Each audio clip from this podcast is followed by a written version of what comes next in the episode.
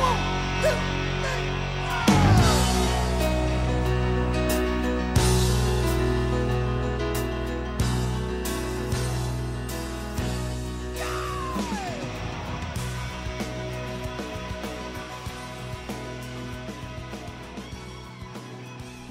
good morning. Welcome back to the Broadcast Retirement Network. I'm Jeff Snyder. This is B R N A M for Monday, February sixth, twenty twenty-three. And our top story today, a great job reports and a rebound in the market are happy days here again. Joining me now to discuss this and a lot more, Jane King is a financial journalist joining us from the NASDAQ. Jane, it's so great to see you again. Thanks so much for joining us on the program this morning. Thanks, Jeffrey. Great to be with you again. And it looks like the NASDAQ is firing on all cylinders behind you. So that must be a, that must be a fun place to work. It is very interesting. You get a lot of interesting groups come in. You see a lot of I P Os. And I've actually met a lot of really interesting kind of entrepreneurs here at the NASDAQ that are doing all kinds of cutting edge things in technology and energy. And so um, it is. It always makes learning fun. Yeah. Well, we're really pleased to have you. Thanks so much for making a few minutes out of your uh, your busy morning. Uh, Jane, the Federal Reserve raised rates again, I think by a quarter point. And I want to start by asking you, um, uh, you know, you're tracking the markets, you're there at the NASDAQ. What has been the re- the reaction to the quarter point increase by the markets? Well, it was uh, pre- pretty much shrugged off almost immediately. It was almost exactly as expected. And so that was, you know, when, when the Fed delivers what the market expects, the market doesn't react that much to it. And so we did see the markets quickly look at that and then turn around and focus on earnings and other things again. And those have just been really unbelievable, especially for some of the tech companies. Now, we've heard bad news from Microsoft, Salesforce, but Meta, Um, you know, they talked about how they're still burning through tons of cash because of their MetaVerse play, but they're going to operate more efficiently and get rid of some bureaucracy. And the stock is up. I think it's one of the best days it's ever had. It's up twenty percent. So wow. We'll see what happens. But uh, the NASDAQ's had a really good year so far. Uh, and that's great. And I wanted to ask you about January. Let's. Uh, so here we are in, in February. It's hard to believe when we talk to you We talked to you at the beginning of January to kind of set the table for twenty twenty-three. Um, how has the month been? You talked about the NASDAQ. It's been a great month for the NASDAQ, great year. But in general, how have markets done for people watching? Maybe don't watch the market every day, although they should watch you every day, of course. Um, what, what can you tell us about the month? Well, it's been a great month. The NASDAQ's up, I think, eleven percent in January, something right around there. Dow was up two, three percent. S and P five hundred is up as well. So I think a lot of those stocks that did really bad last year, like the tech stocks in particular, have been seeing the buyers come in. Tesla was up forty-four percent in January. So um, now, will that last? That is the big question. And there's a lot of debate about that. In fact, I think, you know, of all my time covering the markets, which has been twenty something years, believe it or not, um, that I've never seen a time that's been so divided in terms of people are like, sell, this is terrible. Here's your opportunity to sell. Other people are like, buy, these are signals to buy. And really smart, successful people disagreeing very much on this. So I'm not sure what to make of all that. Um, but uh, it's been a good start and it's caught a lot of people by surprise. Yeah, well, maybe it's you have to take in that both points of view, and maybe if you're a long-term investor, which I think I know a lot of people watch this program and, and watch you out in uh, in the in the world, uh, it's probably the long-term investing, stay the course, I, I would think. And and you, you mentioned earnings. Um, what what is up for the next round of economic data? So we got the Fed; they obviously raised rates, and we'll talk about the impact to consumers in our second segment. But when you look at the next bit of economic data that the markets are expecting, what what what do, what's in mind?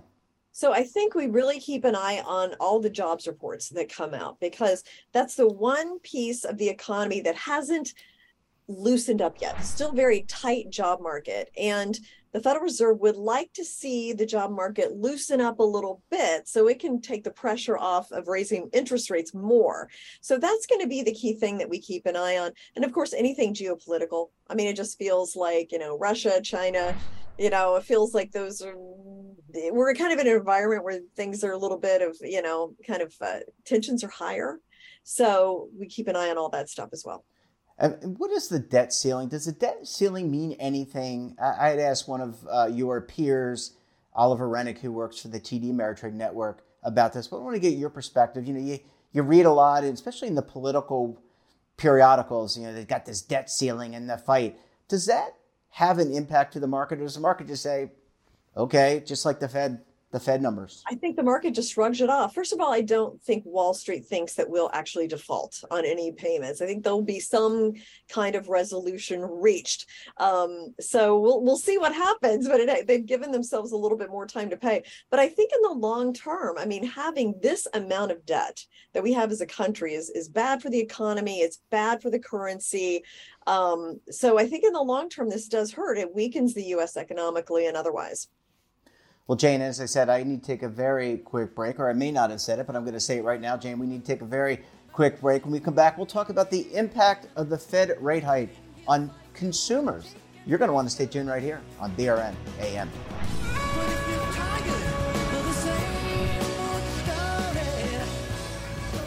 Imagine a new television network that will make you richer, healthier, and in control of your financial future.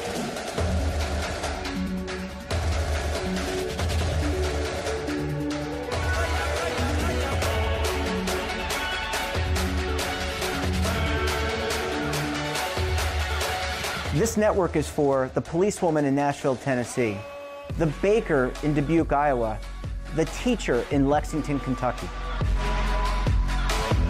We want to make the idea of savings and retirement culturally relevant. But what do you see as a defining issue of the midterms? Especially for the smaller businesses. I mean, they are the lifeblood of the American economy.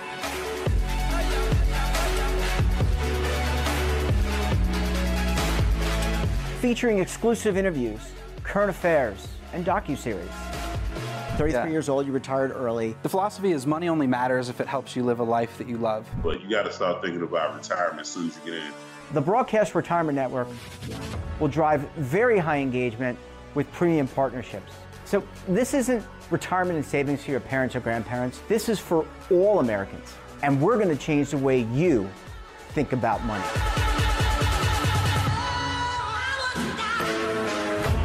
Welcome to the next frontier of retirement and savings. This is B R N, the Broadcast Retirement Network.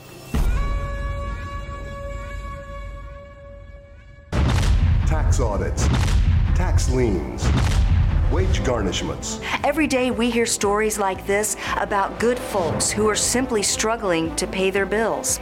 Each of them are living a frightening I R S tax nightmare, and they are afraid it will destroy their lives. I'm a divorced single mom, and my ex-husband left me and the kids with a lot of unpaid bills, including unpaid taxes.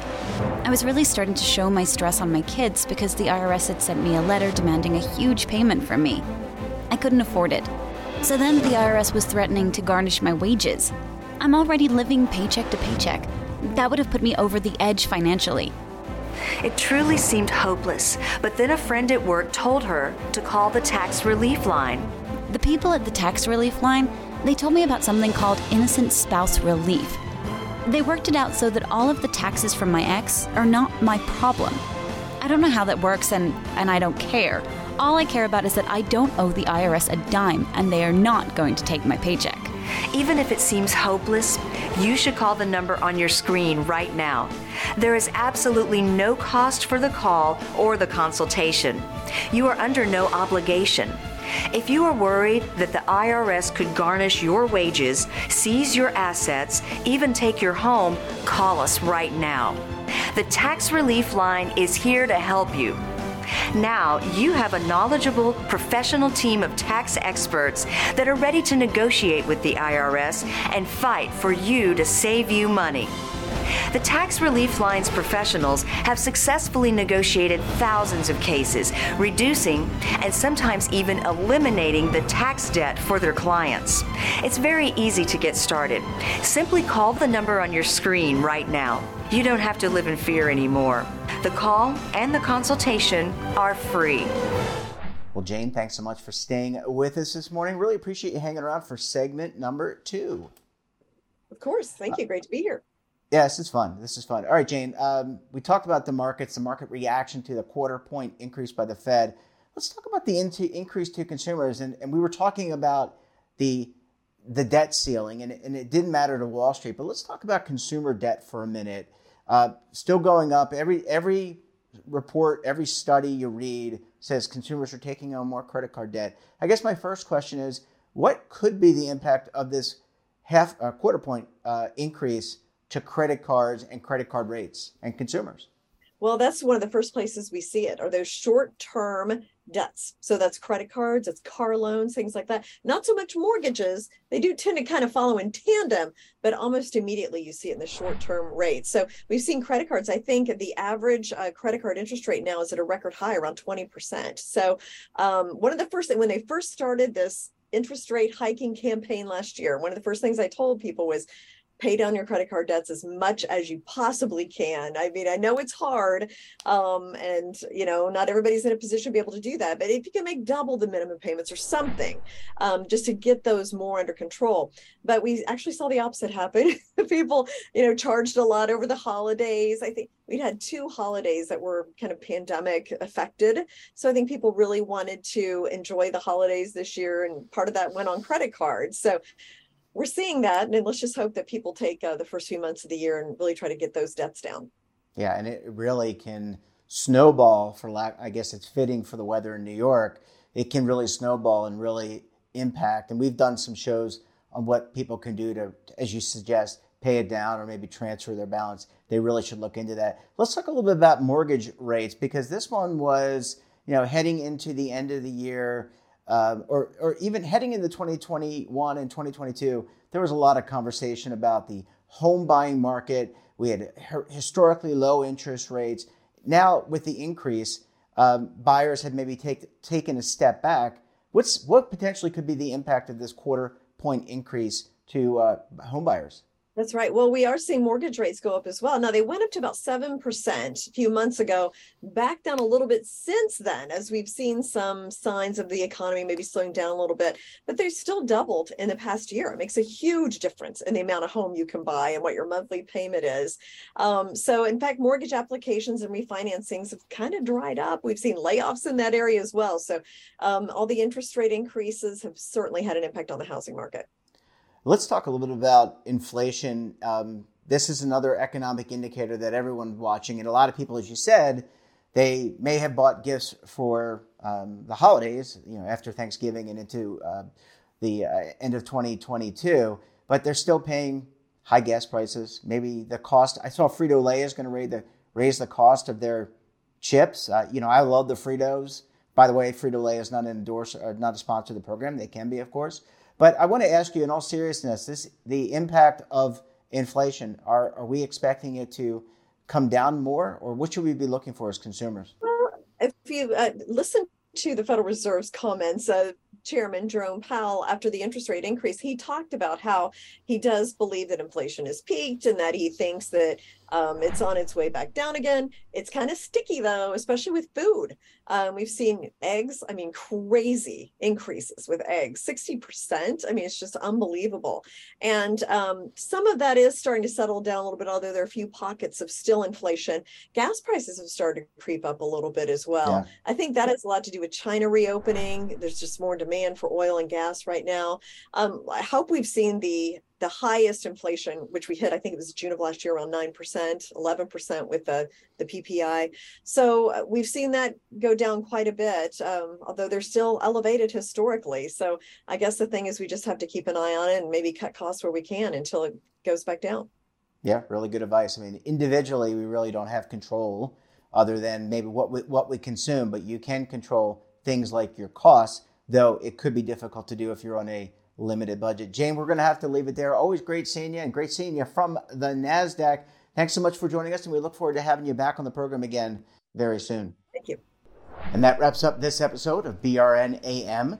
Have a topic of interest, someone you think we should talk to? Then drop us a line. And don't forget, for all the latest curated news and lifestyle, wellness, finance, tech, so much more, all in one place. That's right, one place. Check out today's edition of our daily newsletter, The Morning Post. Want to search our archives, check out our latest content? Well, visit our website and of course, over three hundred streaming platforms. We're back again tomorrow for another edition of B R N A M. Until then, I'm Jeff Snyder. Stay safe, keep on saving, and don't forget, roll with the changes.